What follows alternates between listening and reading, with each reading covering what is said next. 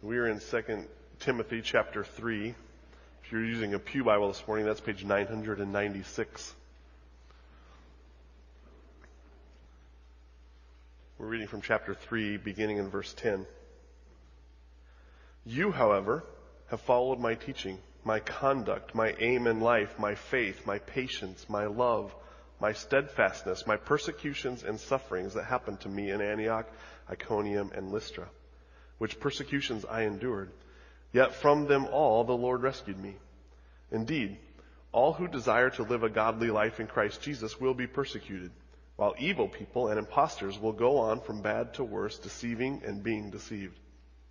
But as for you, continue in what you have learned and have firmly believed, knowing from whom you learned it, and how from childhood you have been acquainted with the sacred writings, which are able to make you wise for salvation through faith in Christ Jesus. All scripture is breathed out by God and profitable for teaching, for reproof, for correction, and for training in righteousness, that the man of God may be competent, equipped for every good work.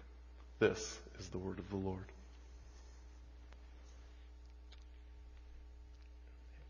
As you see that text this morning, you read down just a few more verses into chapter 4, and Paul says this, For I am already being poured out as a drink offering, and the time of my departure has come.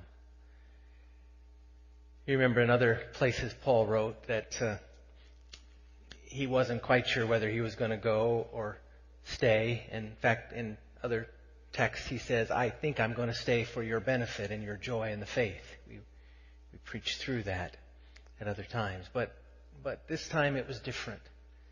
This time Paul knew that his time of departure was not far off.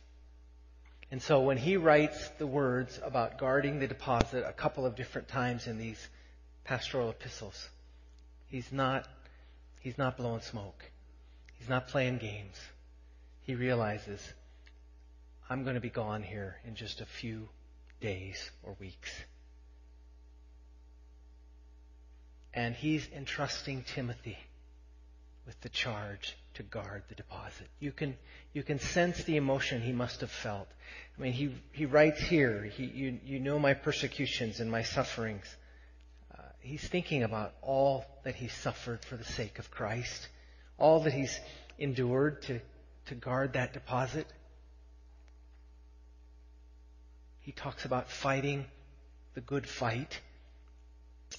But now it's time to lay down the fight it's time to go to be with his master who interrupted him on the Damascus road, his treasure, Christ. And he's turning over the reins to Timothy. Guard the deposit. Guard the deposit. We've talked about what it means for us in this day and age to guard the deposit. I think we guard the deposit by, by being careful about the gospel not losing the gospel, not losing the message, not losing the deposit, getting it clear and right. We've talked about in the last days about we guard the deposit by guarding the mission of the, of the church, getting the mission right.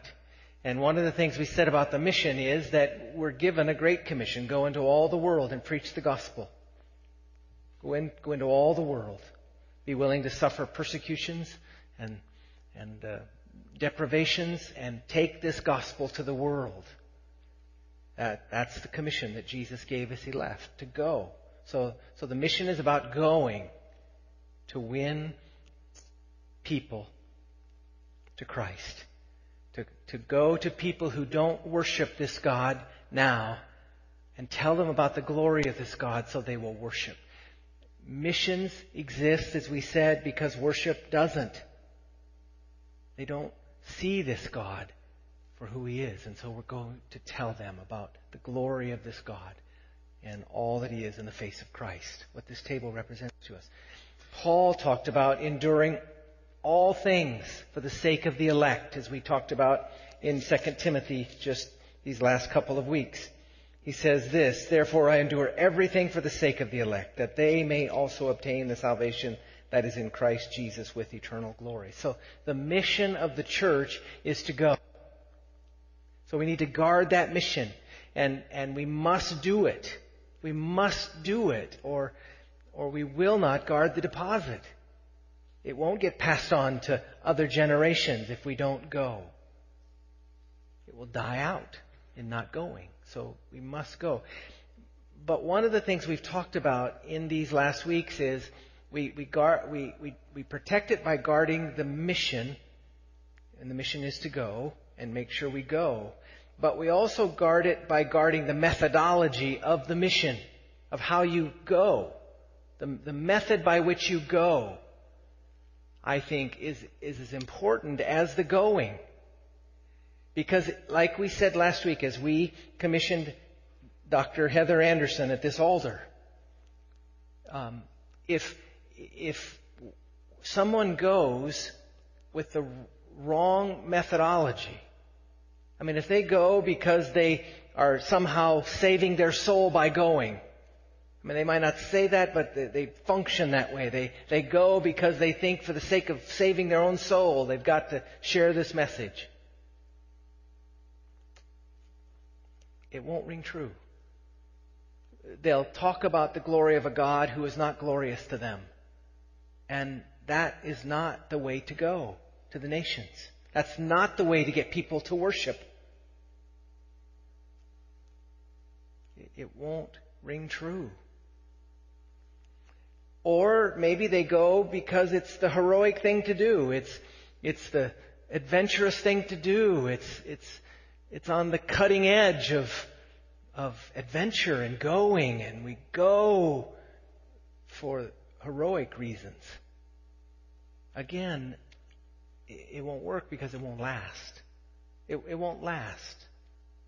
Disillusionment will set in, and we won't go effectively. So last week we talked about the methodology of going. How, how do we send people out? How do we go? Because we must go. But what, if you will, is the fuel of that going? What needs to fuel it? Heroics? No. Guilt? No. Rather, what needs to fuel it is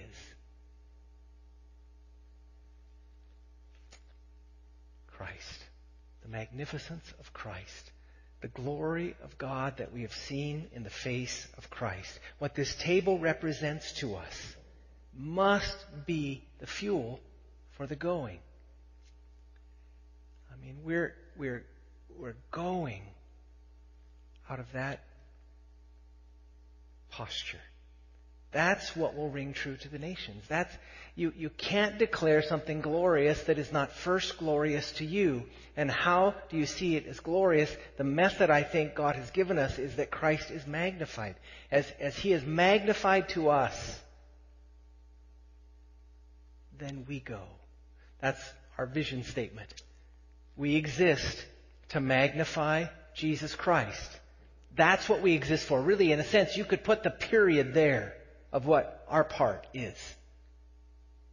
The rest of that really is, is the result of existing for that purpose, to magnify Christ, to, to, to declare Him as glorious as we can declare Him.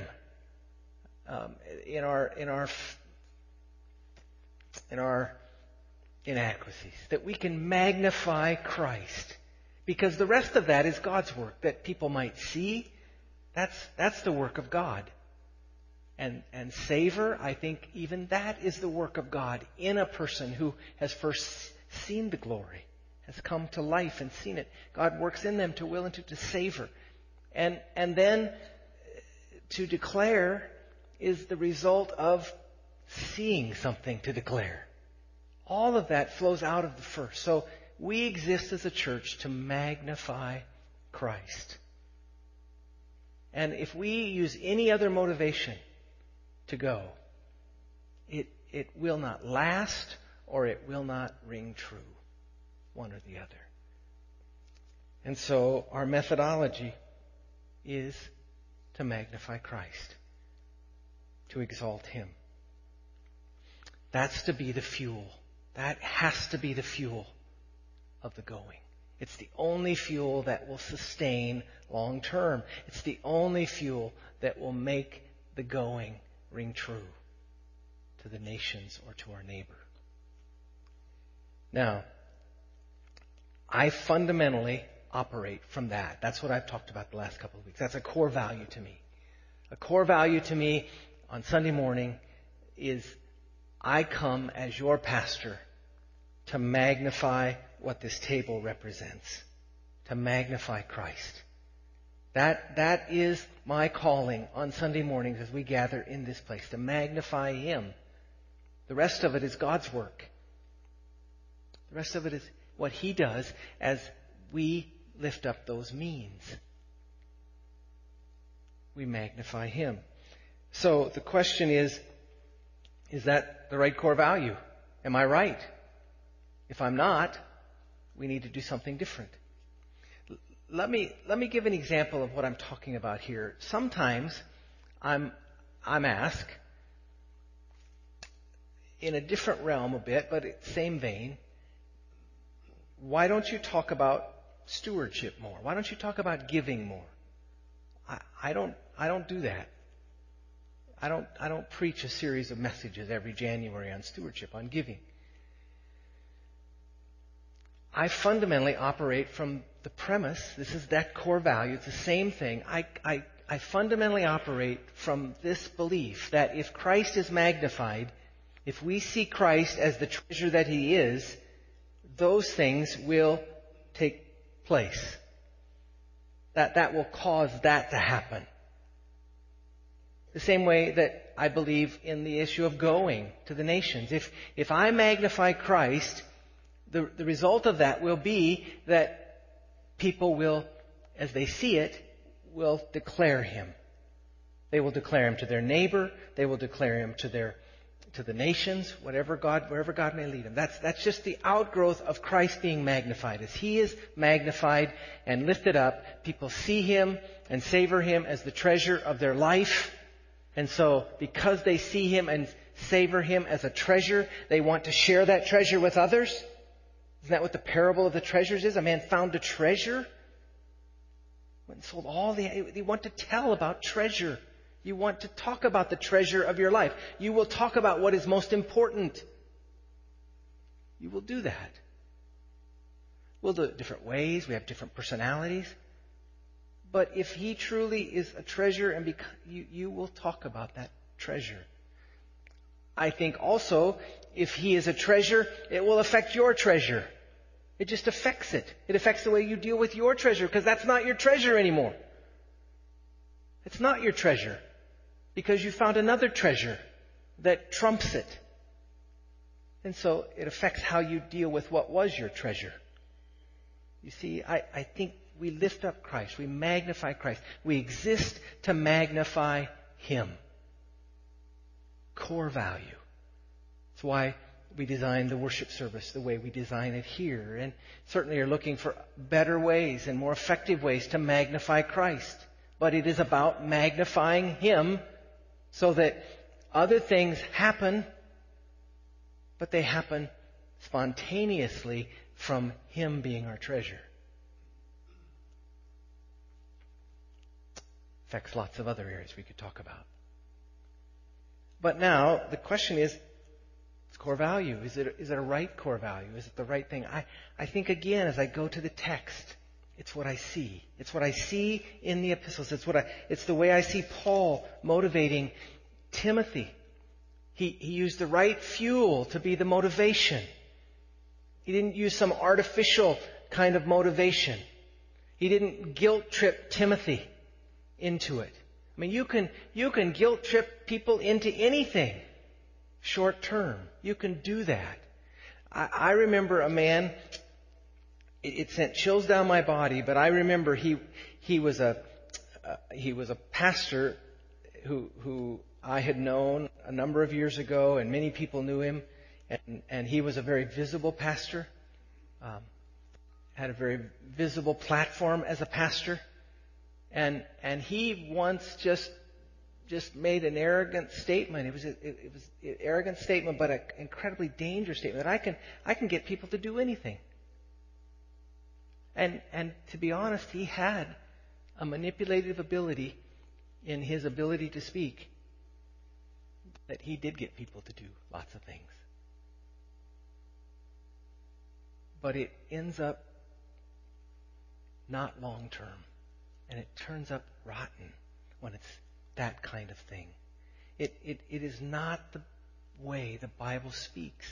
The Bible speaks of this, of what this table represents, magnifying it to, to the bride.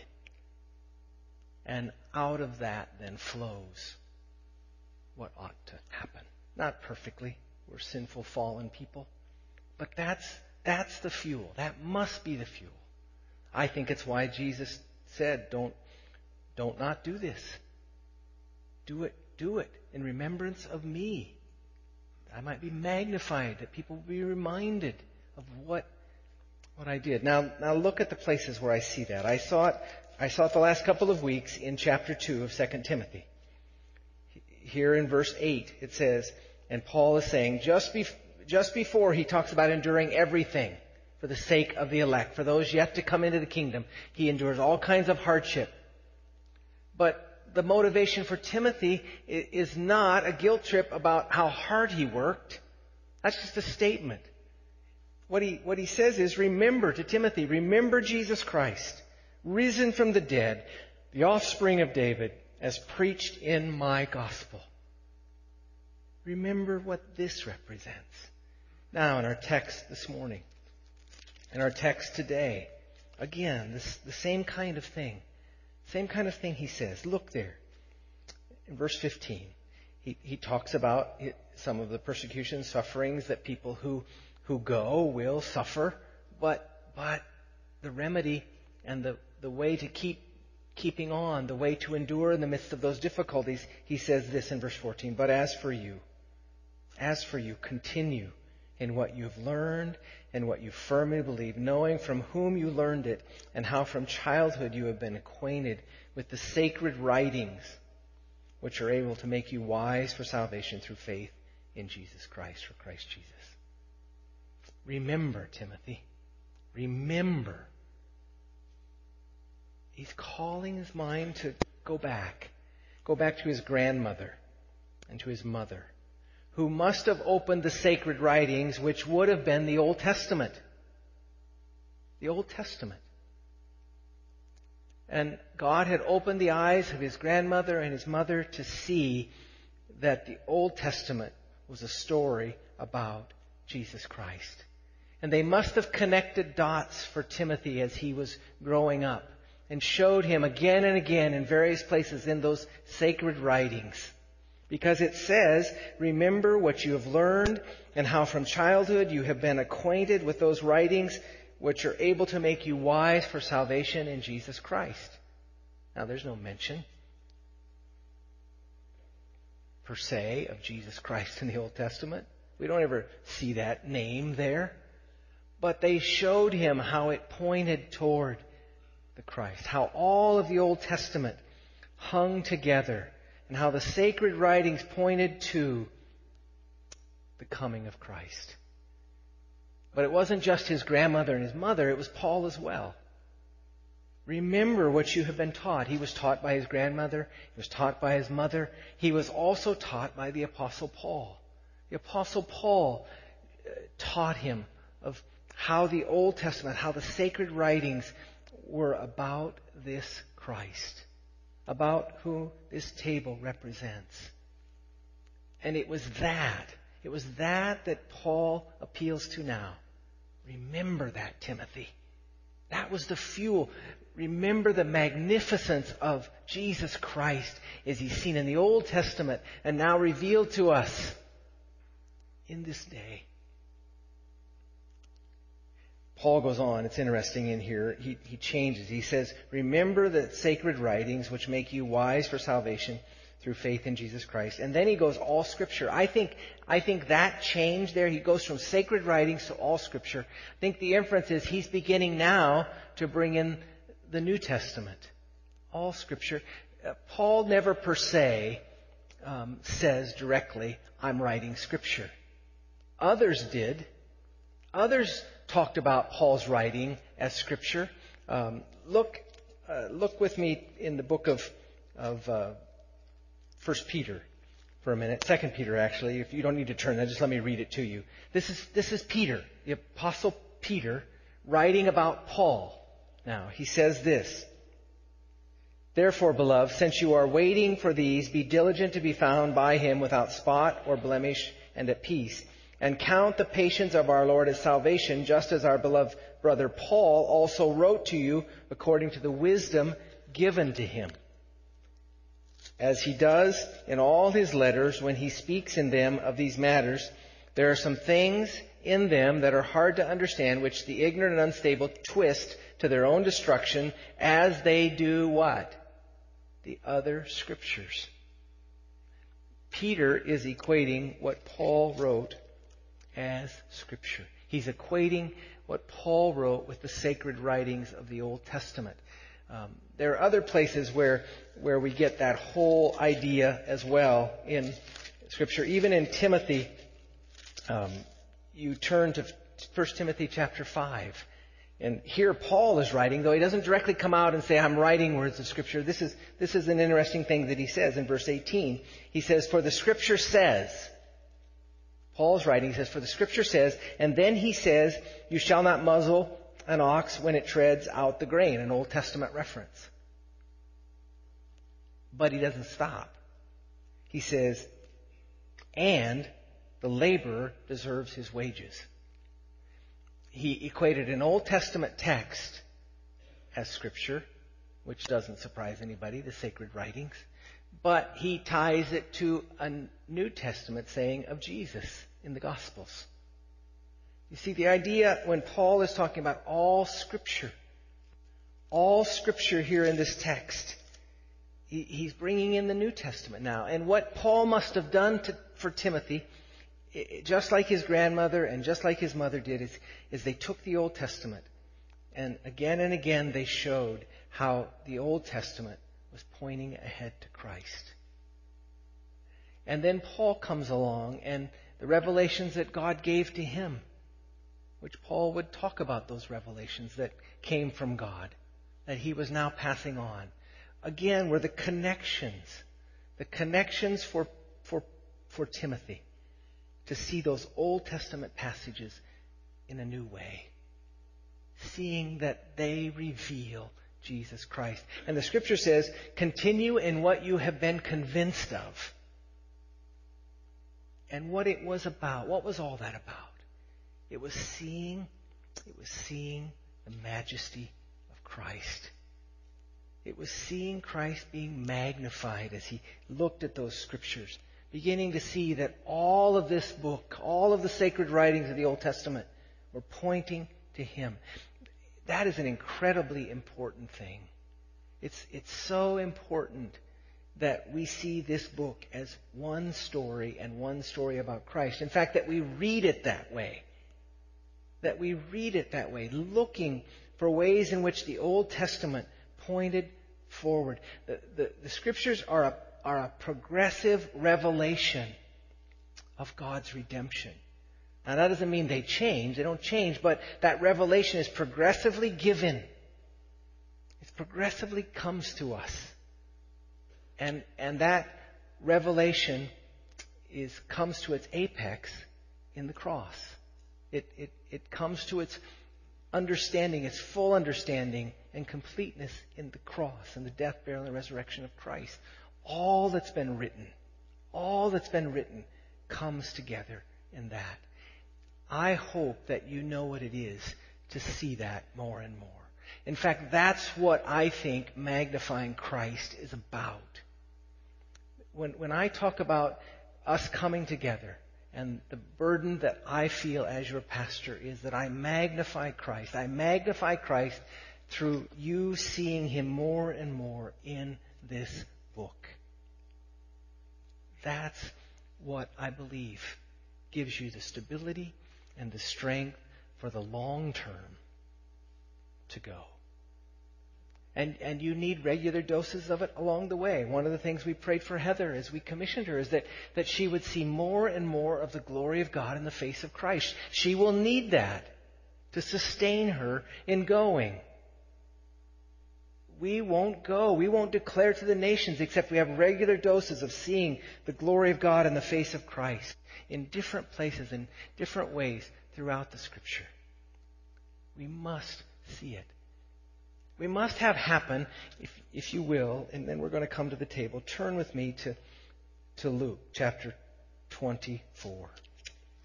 This, this, is, this is pertaining right to this, what we're doing right here this morning. It just leads us right into it. You need more and more to have happened what happened here. This was after the resurrection. This was on the road to Emmaus. This is, this is in the midst of all that was swirling around now. Jesus had, had been crucified. He'd been laid in the tomb. There were rumors swirling around that the tomb was empty. And here we pick up the story on the road to Emmaus. Jesus comes up alongside a couple of the disciples. And uh, he engages them, and they don't recognize him. They don't recognize him in his post resurrection body here. They don't, they don't recognize it's Jesus, and Jesus is walking along with them. And this is what it says he did. He, he says to them, first of all, O foolish ones, in verse 25, and slow of heart to believe all that the prophets have spoken. Was it not necessary that the Christ should suffer these things and enter into his glory? What he's saying is, all of that makes all of what in the sacred writings makes sense. It all comes together in that. It was all talked about there. It was all foreshadowed there. But then he says this, and beginning with Moses, the scripture says, and all the prophets, he interpreted to them in all the scriptures the things concerning himself. I, have said to you before, I, if there was anything that I would have wanted to hear Jesus talk about, it, it, it's right there. It's right there. It, to, to have been able to hear what he expounded there. I, I, I, I just can't imagine what that would have been like. Now look what happens. So they drew near to the village to which they were going. He acted as if he was going farther, but they urged him strongly, saying, Stay with us, for it is toward evening, and the day is now far spent. So he went in to stay with them, and when he was at the table with them, at the table with them, he took bread, and he blessed it, and he broke it, and he gave it to them. And what happened? Their eyes were opened, and they recognized him. And then they made this comment. Did not our hearts burn within us while he talked to us on the road while he opened what? The scriptures. The scriptures. The sacred writings. The sacred writings that Timothy was admonished to remember. The, the fuel. The fuel, the means. The means to magnify Christ is the Word. To, to lift Him up in the Word. The, the fuel is us seeing in the Word the things that they saw there. The things that made their heart burn. And, and the same will happen to us as we see that, as Christ is magnified. My contention is as Christ is magnified, and, and we see that through the Word, He's magnified through the means of the Word. So we magnify Him through the means of the Word. Our hearts burn. The, the, the fuel to go. We see the glory of God in the face of Christ. I believe that's the means God has. And it's a bit, it's a bit like this illustration that I've heard from another. The, the, the Word would be a fighter jet here, and the Holy Spirit would be another fighter jet. And if you've seen some of those air shows where they just fly in absolute tandem, the Word, the Word, the Scriptures, and the Holy Spirit flies and wherever that word goes, the Holy Spirit comes, God comes and, and magnifies that and, and causes people to see Christ in that word. But if, if that word lands, if the word lands, if the word is not used, the scriptures are not used, they fly in tandem, so the Holy Spirit lands. I think that's why the scripture says, worship me in spirit and in truth. You, you have to do them together. You can't just do it in spirit. You have to have the truth. The truth is the means by which Christ is magnified by the Holy Spirit. The, the role of the Holy Spirit is to magnify Christ. And the way we are given the means to magnify Christ is in the Word, it's in the Scriptures. That's why the admonition to Timothy. And the Scripture says to Timothy in this text that that if you do that, if you remember the sacred writings, that they're, they're, they're profitable and they will equip you for every good work. They will equip you for every good work. They will be the means to magnify Christ so that that propels you. So important. Now we're going to come to this table. So so let me just give you something practically this week for me in the scriptures. I've, I've been, I've been reading about covenants. Just reading about covenants. And, and something that, that strengthened my heart to come to you, to magnify Christ to you this morning, and to talk about this with, with passion is what I saw in, in the Old Testament. And what I was reminded in the Old Testament is that we have the first Adam, first Adam in the garden. First Adam failed. And, and then a, another type of Adam comes along. Noah. Noah's a type of Adam. But, but Noah does some right things, but Noah also doesn't do it perfectly In fact, there's some pretty seedy stuff about Noah in the scriptures. And so then, a little later, along comes Abraham, another type of Adam. And Abraham, another covenant. And, and we have Abraham's life, but Abraham does some foolish, sinful things. Abraham tells everybody that his wife is his sister so that they don't kill Abraham. I mean, why is the scripture, why does the scripture have that? Why does the scripture have the seedy stuff about Noah? Why does the scripture have the seedy stuff about Abraham? And then we have David, a man after God's own heart, another type of Adam who comes. And look what Adam, or look what David does commits adultery, and to cover up his adultery, he has a, the, the husband of the wife he committed it with killed. So he commits adultery and he commits murder. Why is it in the scripture? Why the seedy stuff about Noah? Why the seedy stuff about Abraham? Why the seedy stuff about David? Have you ever wondered that? Because they're a type of Adam but they're not enough. It's only in the second Adam, a man named Jesus Christ. A man. Jesus had to become a man, fully man, fully God, but fully man. Another man enters the scene. You see the glory of that?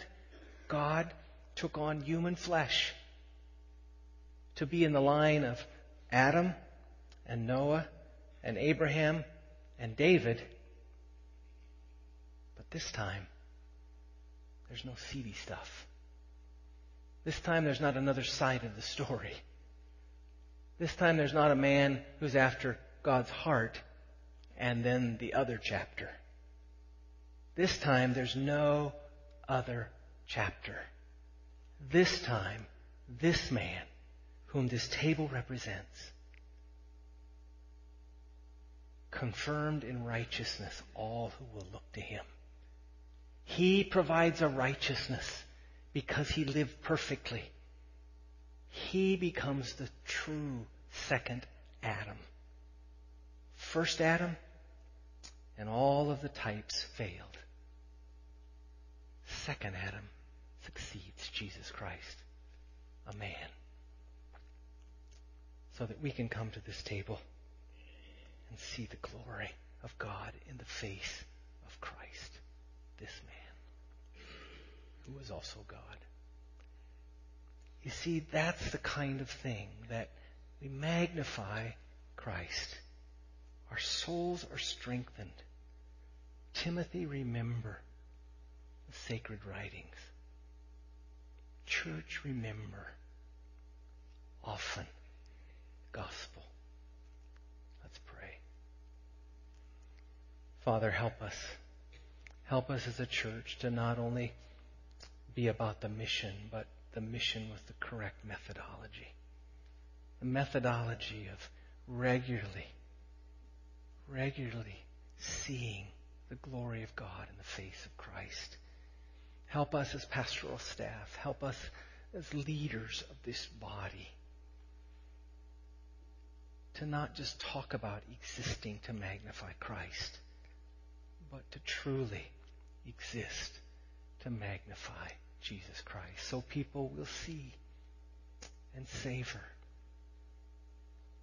and declare that glory to others. Lord, help us to be strengthened now from this table and all that it represents to us. In Jesus' name.